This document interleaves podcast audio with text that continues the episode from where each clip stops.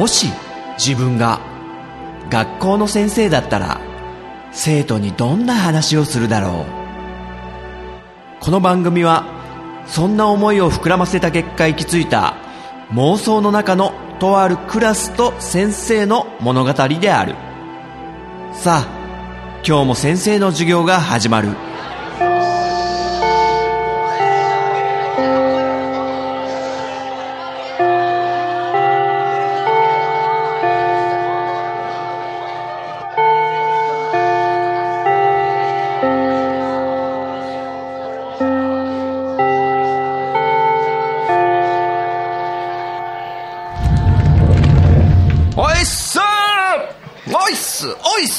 ってことでね、はい。おはよう。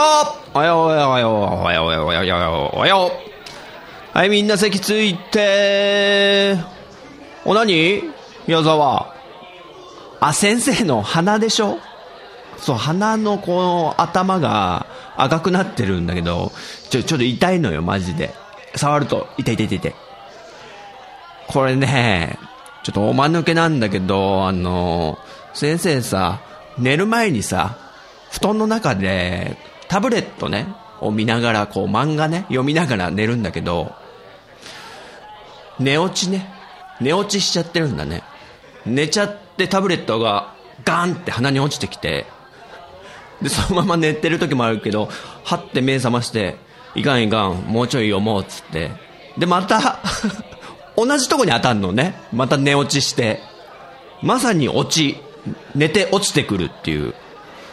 どんな自虐プレイだって話だけどね。いや、それで痛いのよ。ちょっとね、ああ、よくね、そうそうそうそう。あのー布団の横というか脇にスタンドでしょタブレットスタンドみたいのをつけて、そしたら落下しないし楽だし持ってなくていいしね。それもね、ちょっと、やってみたいなとは思うんだけど、さすがに自堕落すぎないかっていうのもあって、で、あと、奥さんの目がね、ちょっと痛いよね。そこまですんの？みたいな、風に思われるでしょ？あと、寝る前に読んでるもんだから、あの、全然覚えてないこと多いよね。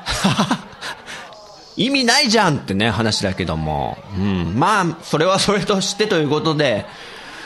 さて、やるか、授業。お？ダンバン？どうした？うん。あ、漫画の話？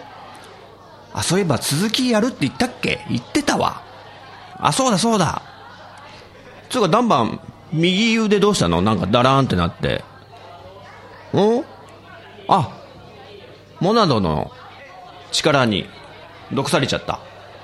ちょ、お大事にしてね。ちょっと、回復するといいけどね。で、前回の続きだ。漫画ね。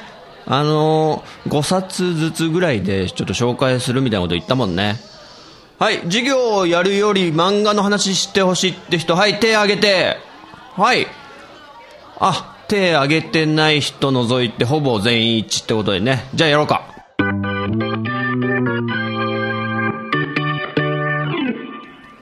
今日も5冊いこうかな。じゃあ。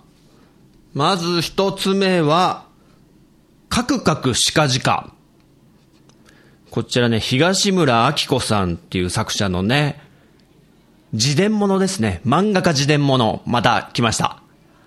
前回、チェイサーって話、漫画家もので紹介したけども、カクカクシカジカは東村明子さんの自分自身の作品。はい。お次がですね、星のポンコと豆腐屋玲子。すごいタイトルだよね。もう一回言おうか。星のポンコと豆腐屋玲子。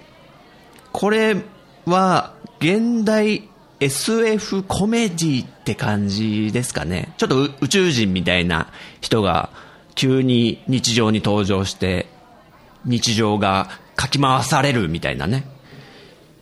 えー、お次が、とんがり帽子のアトリエ。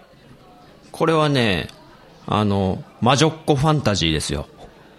メルヘンなね、方の、夢がある方のね、魔女。なんだ夢がある方って。まあ、とんがり帽子のアトリエね。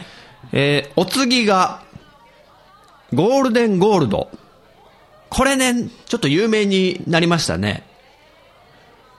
なんか、漫画大賞みたいなのに選ばれたもんね。選出されたかなんかで。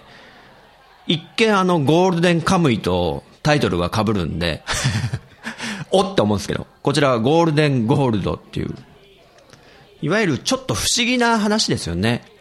世にも奇妙な物語とかにありそうな話ですけど、まあ後で説明しますと。で、このゴールデンゴールドを先生が読んだきっかけっていうのがあって、で、それが最後に障害する作品なんですけども、刻国っていうタイトルです。刻国っつうのは、あの、一国、メゾン一国の国、時を刻むっていう、国っていう、ありますね。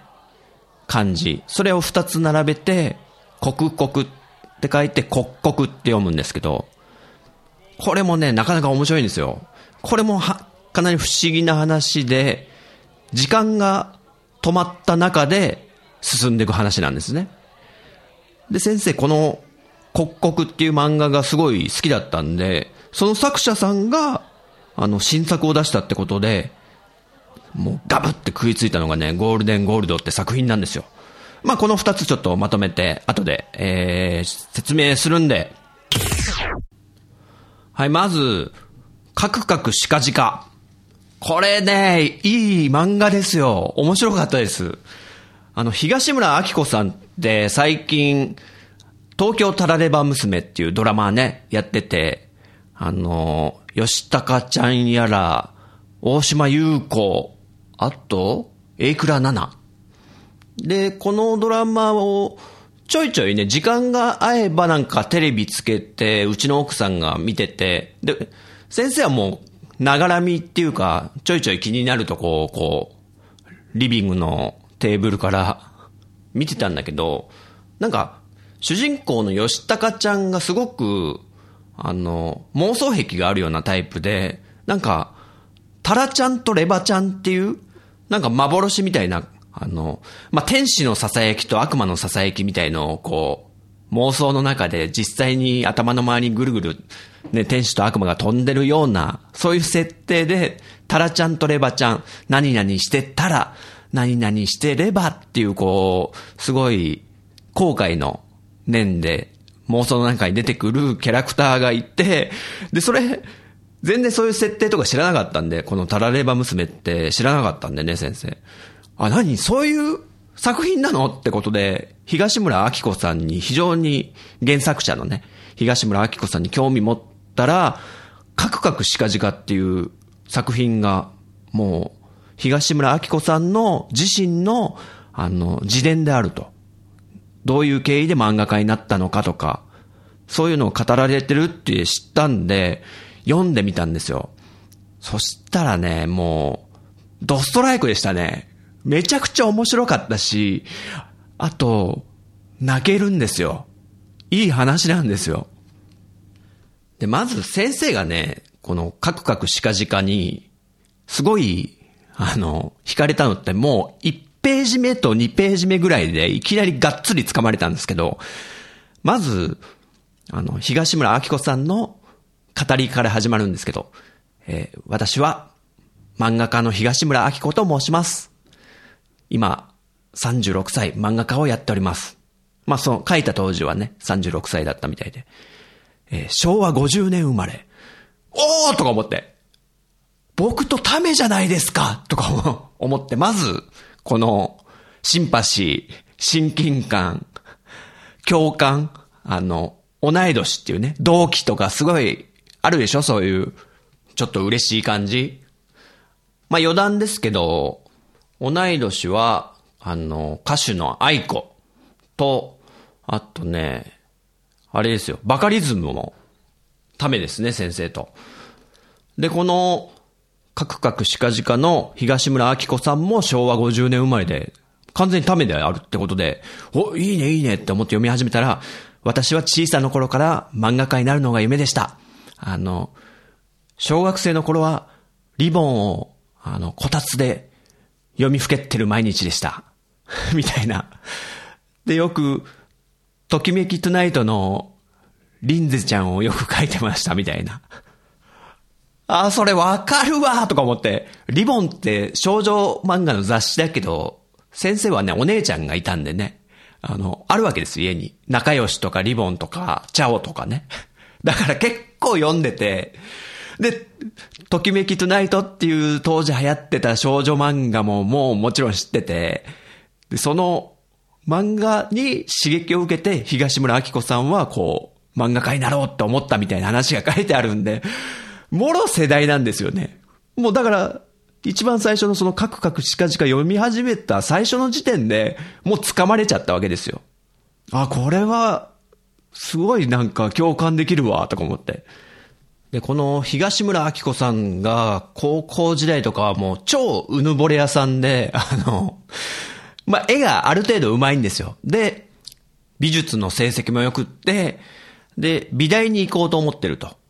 まあ自分の実力ならいけるでしょう、みたいなことで、もう世間知らずで、すごくおごった考えを持ってるというか、で、そういうとこもなんか、こう、自分になんか才能があるみたいな、ちょっと勘違い的なものも、なんかすごい先生は共感しちゃうんですよね。で、この東村明子さんは、なんとなくそういうふうに美大を目指すみたいなこと言って、で、友達にそういう話したら、あの、絵の先生に習った方がいいよ。私通ってるとこあるからってことで、あの、学校の部活じゃなくって、あの、絵画教室みたいのをやってる先生がね、あ、この宮崎県の話らしいんですけど、東村明子さんの出身地の。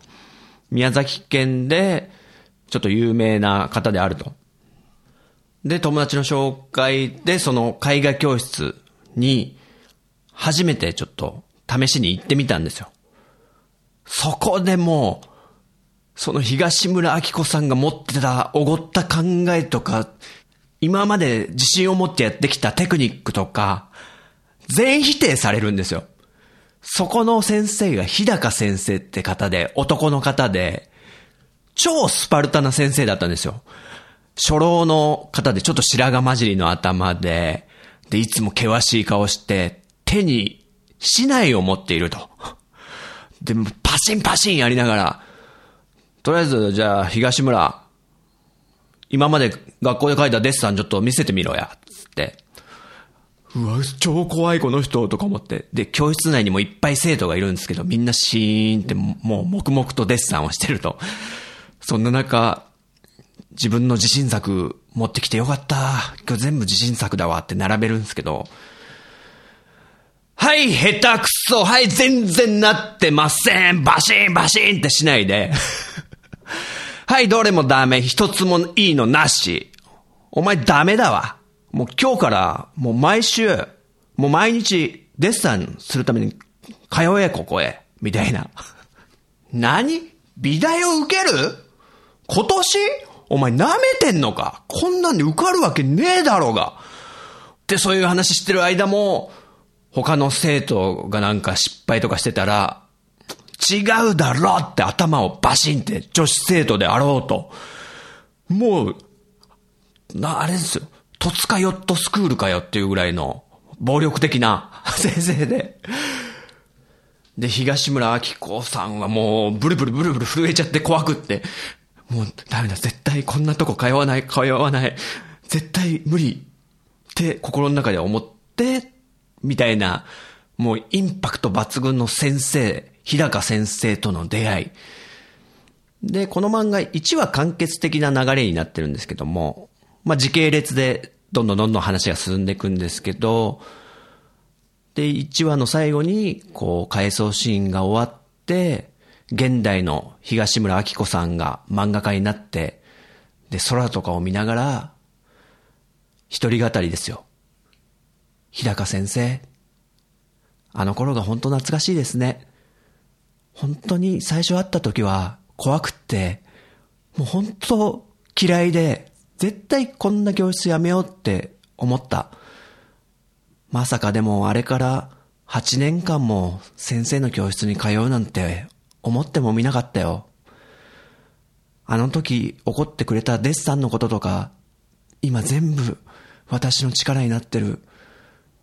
日高先生は私のために怒ってくれてたんだね。今はすごい感謝してるよ。みたいな感じで終わるんですよ、1話が。まあ大体こういう形でね、回想して。どうですか、これ？あの、いかにも、もうその、日高先生がこう、亡くなってしまってるのかな、みたいな、含みを持たせてるんですよね。はい、というわけでね、カクカクしかじか。こんな感じで、その、東村明子さんと日高先生のエピソードが、もうコメディタッチで、順番に語られていって、本当面白くって、もう全然飽きることなく最後まで読んでしまったんでね、全5巻。これはね、ちょっと、笑えるし泣ける、いい漫画だと思うんで、まあね、興味持ったみんないたら、ぜひということで、カクカクしかじか。さあ次行こう。え、お次は、星のポンコと豆腐屋レイコっていうね、変わったタイトルですね、これ。えー、これはですね、SF コメディで、全1巻っていう、もう短いんですよ。簡単にあの、初めのストーリーを言うと、あの、星のポンコと豆腐屋レイコってタイトルってことで、豆腐屋のレイコ、レイコちゃんっていうのが小学校6年生ぐらいの女の子。まあ、豆腐屋さんの一人娘じゃない、一人じゃないや。弟がいるんだ。兄弟でね。で、レイコちゃんっていうことを弟が言って、ある日、なんか河原で猫みたいのを拾うんですよ。でもそれが普通の猫じゃなくってなんか羽とか生えてて、で、ご飯とかをね、もう親に内緒でこっそり兄弟であの、部屋に隠して、あの、ご飯とかをあげたら、その猫みたいのが元気になって、人間の言葉をね、話し始めたんですね。で、立ち上がって、助けてくれてありがとう私はね、あの、宇宙から来たセールスウーマンなのよ、みたいなね、その猫みたいな宇宙人が。で、なんか、ポンコって名前をこっちがつけんのかな？ってことで、この星のポンコっていう宇宙人と、豆腐屋の女の子レイコの不思議な出会いから、ドタバタなコメディが始まるんですよ。もう軽快ななんか、セリフのやりとり、あと宇宙人っていうのも最初驚くんだけど、意外にすんなり受け入れたりとかね。そういう世界観もすごくいいんですけど、あ、こういう楽しい、あの、日常コメディ系ね、みたいな感じでね、読んで、まあまあまあ、まあこういう系か、と。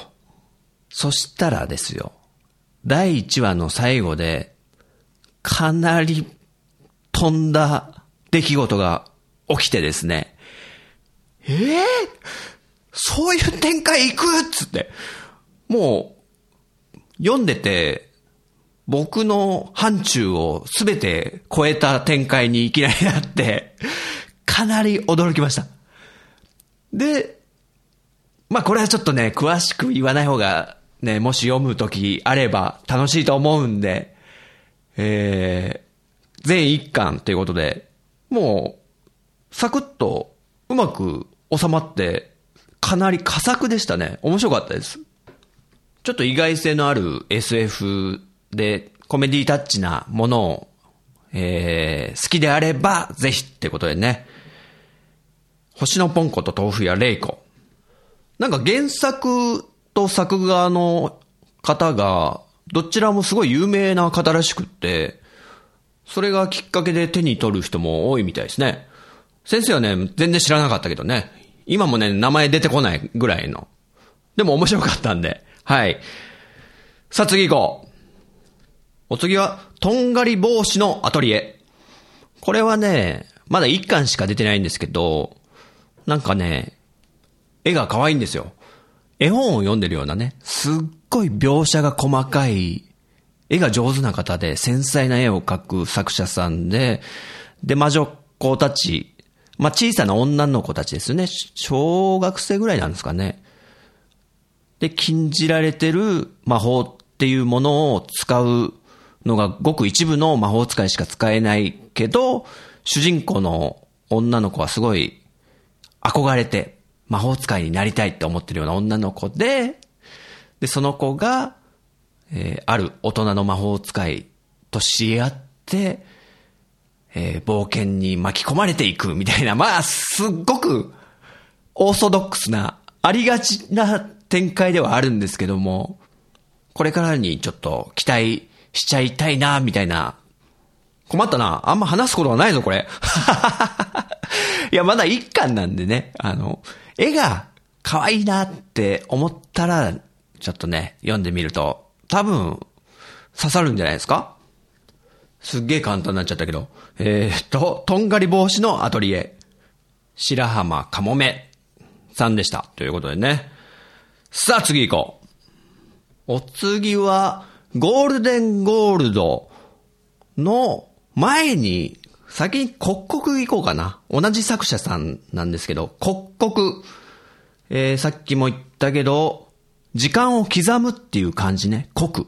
一刻一刻と時間が近づいてくると。その刻って漢字を二つ並べて、刻々っていうタイトルです。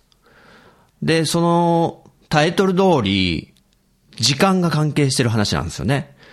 ちょっと不思議な、本当あの、世にも奇妙な物語とかのエピソードにありそうな話で、えー、止まった時間の中で、えー、進行していくんですよ、ストーリーが。まあ、それだけでちょっと面白そうでしょ。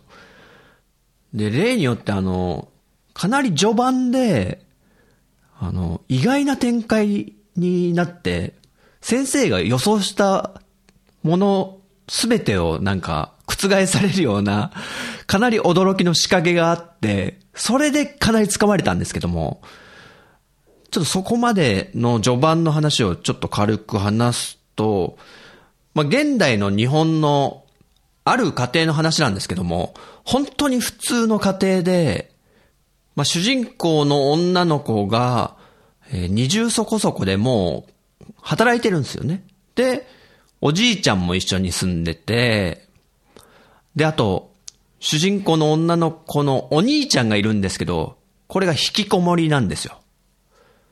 で、一人なんか、誰の子供だったかな？そのお兄ちゃんの子供だったか、出て行っちゃった誰か兄弟の子供だったかで、まあ、3歳から5歳ぐらいの男の子がいるんですね。そうやって一緒に暮らしてると。主人公の女の子。で、引きこもりの兄ちゃん。で、3歳から5歳ぐらいの男の子におじいちゃん。4人ですね。4人で生活してると思うんですけど、まあ、非常に平凡な家で、そんな裕福でもないけど、貧乏ってわけでもないみたいな。で、家では毎日こう、ごたごた、喧嘩とか、今日朝ごはん食べるって言ったじゃん、おじいちゃん。みたいな、なんかそういう喧嘩が起きてるようなね。兄貴も早く朝ごはん食べてよ、片付かないじゃん。みたいな。まあそういう、まあ女の子の主人公が結構ちょっと家族をリードしてるような、ちょっと強気な性格で、みたいな、そういう家庭なんですけども、ある日、ちょっと事件が起きます。それは、あの、その家庭のね、男の子3歳から5歳の男の子が幼稚園とかだったかな保育園なのかなに行くのに、こう、今日は誰も迎えに行けない、おじいちゃんも行けない、その主人公の女の子も行けないってことで、兄貴行ってきてよってことで、まあ引きこもりつうかニートですね。ニートのお兄ちゃんがお迎えに行くと、まあ男の子と二人になった時に誘拐されちゃうんですよ。もういきなりワゴン車がバーって来て、ワゴン車っつうか、ワンボックスか。ワンボックスカーが来て誰だかわかんない集団に一気に拉致られて、男の子とお兄ちゃんがさらわれちゃうんですよ。連れ去りですよ。で、あれ二人が帰ってこないおかしいってことに家の人たちも気づいて、どうしようか？って時に、えー、脅迫電話ですね。がかかってくるわけですよ。その拉致った人たちから。お前んとこの大切な家族は預かってる。返してほしくば、えー、現金を持って所定の場所まで来いと。え、なんでうちなのと。そんなお金も持ってるような家じゃないよみたいな。ってことで、まあ電話切れるんですけど、で、その金額は、実はさほど多くなかったんですよ。用意できちゃうぐらいだったんですよ。すぐにね。でも、その、指定された場所そこに、1時間ぐらいしかもう時間がないのに、絶対不可能だと。もうどんな飛ばしても間に合わない。当然警察に連絡しても結局間に合わない。だから、どうしようもないじゃん。私たちどうしたらいいんだろう。ねえ、おじいちゃん。どうすればいいと思う？って、もう、何ですか、取り乱してたら、おじいちゃんがふらーっと立ち上がって、よし、ちょっと来いで、テレビがある部屋に呼ばれて、で、先生ちょっと忘れてたけど、もう一人お父さんもいたね、これ。主人公の女の子のお父さんが確かいたと思うんだけど、その、お父さんと、主人公の女の子がおじいちゃんに呼ばれて、そしたらおじいちゃんがなんか、石みたいのを用意してるわけですよ。で、お前ら、手出せ、つって。そしたら、おじいちゃんがナイフで軽くね、指を、娘じゃない、孫娘と息子の指を切って、で、おじいちゃんもちょっと軽く切って、で、この石にみんなで垂らせ、つって、血を。は？親父何言ってんだ？おじいちゃん、大丈夫？そんなことやってる場合じゃないでしょ？いいからやれみたいなね。で、三人でその石に血を垂らして、よし、じゃあ、表出てみろ。って言われたら、もう半信半疑で出るわけですけども。そしたら、完全に世界の時間が止まってるっていう。その中で、この家族3人だけ動けてると。これどういうことだよ、親父、みたいな。説明はもう後でするから、とりあえず、さらわれた二人を助けに行こう、つって。そう、時間を止めさえすれば、その指定された場所まで、ね、間に合うし、で、そのまま止めたまま助けちゃえばいいじゃないかと。いうことで、えー、三人で向かうわけですよ。その場所に。で、到着したその指定された場所は、なんか団地の1階みたいな部屋だったと思うんだけど、まあ廃墟みたいになってるようなね。で、そこに実際、ちょっと柄の悪い人たちに捕まってる二人がいたわけで、で、あの、何度か運び出して、まあ、時間は止まってるんでね。で、他に動いてる人はいないんで、もうゆっくり、あ運び出して、さあ、めでたし、めでたし、って思ったら、え？っていう、ちょっとびっくりした出来事が起きて、もう先生はもうハートをガシッと掴まれちゃったんですけども、先生の範疇にない、あの、展開で、うわ、これはすごいわっていう感じでね。えー、全8巻、刻々。こちらはね、梶尾翔太さんっていう方の作品でね、ちょっとなんかこう変わった話をね、書くのを得意としてるんでしょうね、多分。ちょっと面白かったんで、刻々。で、この作品を書いた梶尾さんが新作を書いてると。それがゴールデンゴールドっていう作品なんですよ。これもね、あの、不思議なんですね。話としては。まあ、軽く話すと、このゴールデンゴールドは、あの、あるね、瀬戸内海だったかな。まあ、ある島があって、日本のね。で、連絡船が来るような、まあ不便な場所で、どんどん過疎化がね、進んでるような。で、学校も、高校は、もうその島の外の高校に通うことになるみたいな、主人公の、えー、女子高生、じゃない、女子中学生かな？が、いて、その子が主軸となって物語が進んでいくんだけど、まあその主人公の女の子が、ツインテールなんですね。ツインテール女子ってことで、もう可愛いんですよ。ツインテールは可愛いですよ。ツインテール好きですからね、僕は、もう。あ、そうそうそう、矢沢かわいいね。はい、ニッコニッコ。はい、ニッコニコにいいね。うん。で、えー、なんだっけ？ゴールデンゴールド。で、そんな島で、人がどんどんいなくなっていくような場所で、その女の子がある日、なんか、海で、福の神みたいな、不思議な人形を拾うんですよね。そこからなんか、不思議な出来事が起きていくんですけども、まあ、福の神っていうくらいなんで、なんか急に、あの、島に観光客が来だして、活性化して、お金を落としてくれたりみたいなね。お金を使ってくれるみたいな、すごいなんか、いい感じなことが起こり始めるんですよ。でもなんか、素直に喜べない主人公の女の子。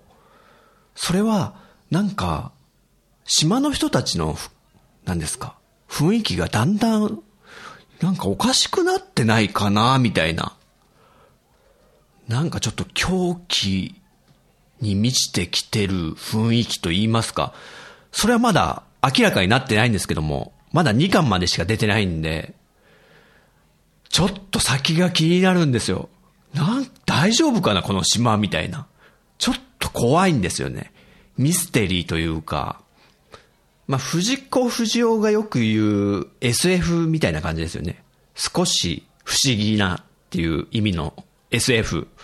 まあ、そういうような話なんで、これからちょっとどうなっていくのか全然読めないんで、まあ、さっき話した刻々っていうね、止まった時間の中での話も結構驚かされたんで先生。だからなんか仕掛けあんじゃないのかなっていう期待もありつつ、あと漫画大賞っていうなんかね、選ばれたよね、この作品が。まあ、そんだけ結構話題になってる作品でもあるので、気になった方はね、ぜひということで。ゴールデンゴールド、梶尾翔太さんですね。はい、じゃあ今回はね、5冊紹介させてもらったけど、えー、改めると、カクカクしかじか、東村明子、えー、星のポンこと豆腐屋玲子、トニー竹崎と小原慎二さんかな？えー、そして、とんがり帽子のアトリエ。こちらは、白浜かもめさんね。で、えー、刻々とゴールデンゴールド、梶尾翔太さんってことでね、この5作品ね、気になったのあればぜひってことで、授業授業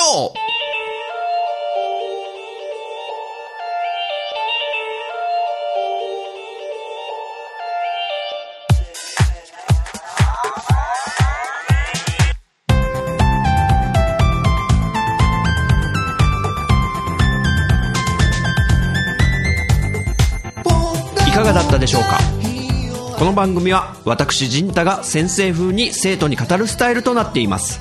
気に入ってくださった方はポッドキャストでご購読ください。